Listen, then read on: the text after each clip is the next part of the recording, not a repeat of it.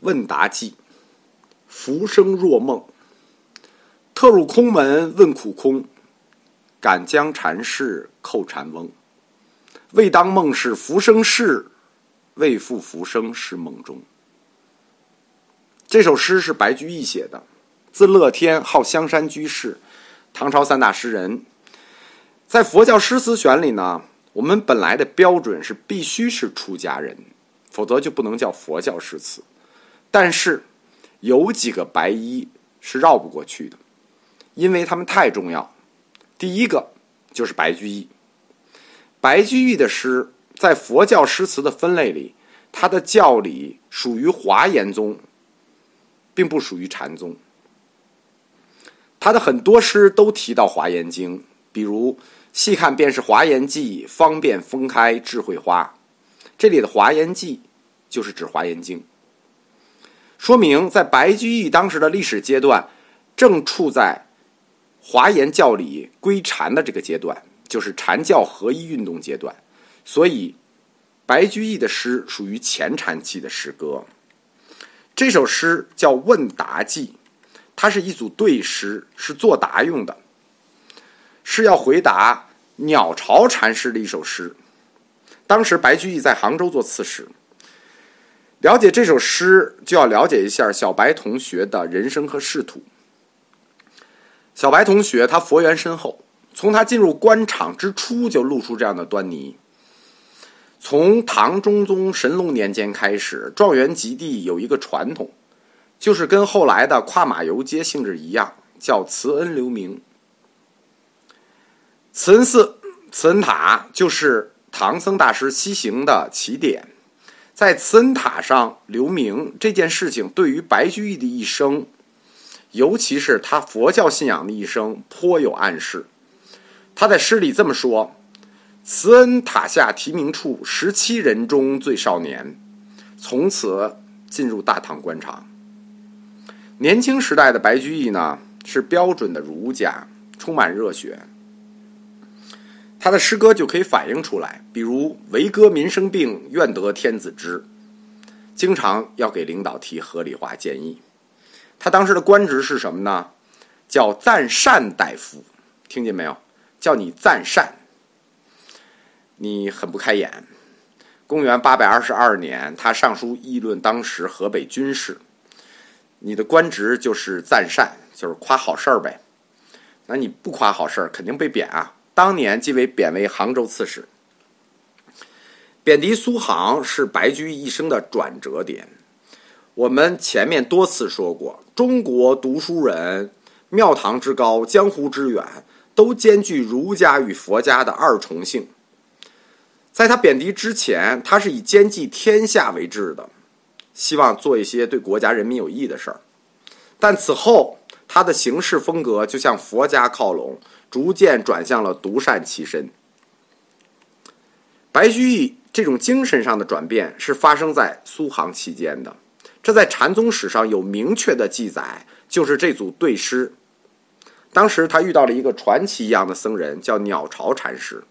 鸟巢禅师本名道林，是著名的陕西韬光禅师门下。因为我们后面会有一首韬光的诗，所以提一下。鸟巢禅师，鸟巢禅师，就是这个兄弟，他不住在地上，他跟鸟一样，他住在树上。这是一个很有意思的故事，在《五灯会元》里有，在《五灯会元》的第四卷里头记录了这个故事，说他和白居易的对话。因为他住在树上，这么有名的行为艺术出现在了白居易的辖区里，白刺史肯定是要过去跟他沟通一下的。白刺史到树下说：“大师，你这样做很危险，掉下来摔到你就不好了。就算摔不到你，砸到花花草草也是不对的。”大师说：“我不危险，你才危险。”《五灯会元》的原文是这么写的：“居易曰：‘禅师著树甚危矣。’诗曰：‘太守危险尤甚。’居易曰：‘弟子未镇江山，何险之有？’诗曰。”薪火相交，石浪不停，得非险乎？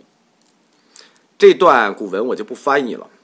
他要说的意思，在我的佛教哲学第六十五集《克拉克利特的河流》里讲过这个命题，就是所谓的心火相交，时浪不停。就是说，人生是一条相依缘起的河流，借以说明人生之无常。白居易又问：“何是佛法大义？”诗曰：“诸恶莫作，诸善奉行。”居易曰：“三岁小孩也知道。”诗曰：“三岁也知道，但八十老翁却行不得。”这实际又反映了白居易的一个儒家思想，就是所谓的知易行难。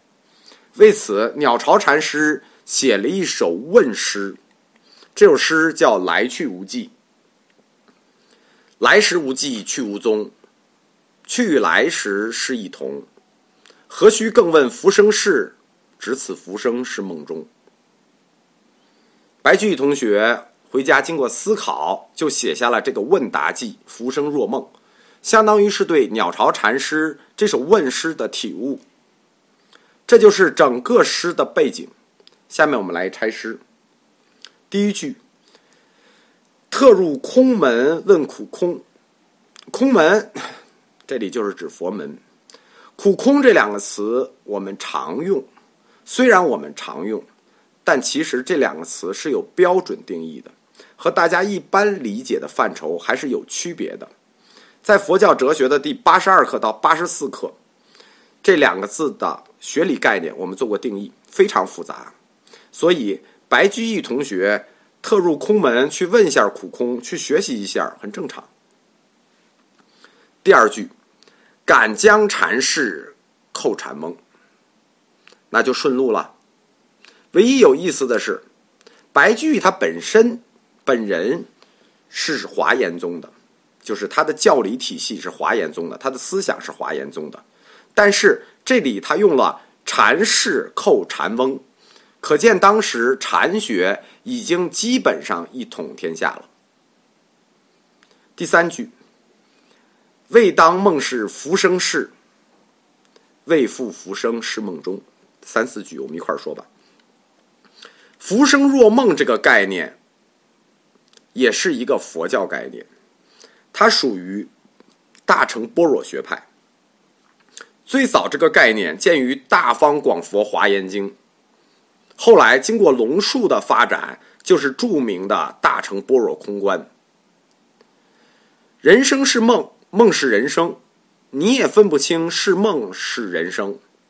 所谓浮生是梦，浮生若梦，它在哲学上就叫做主观唯心主义，在佛教里叫做如梦观。这个观念在南北朝时期末年特别流行。中国历史上，凡是社会动荡、兵荒马乱的时候，人随时会挂掉的时候，大乘般若学派就会兴起，如梦观、空观就会出现。因为在这样的历史环境下，人会经常出现幻幻灭感，所以如梦观流行就很正常。《大方广佛华严经》的第四十四卷十人品里说。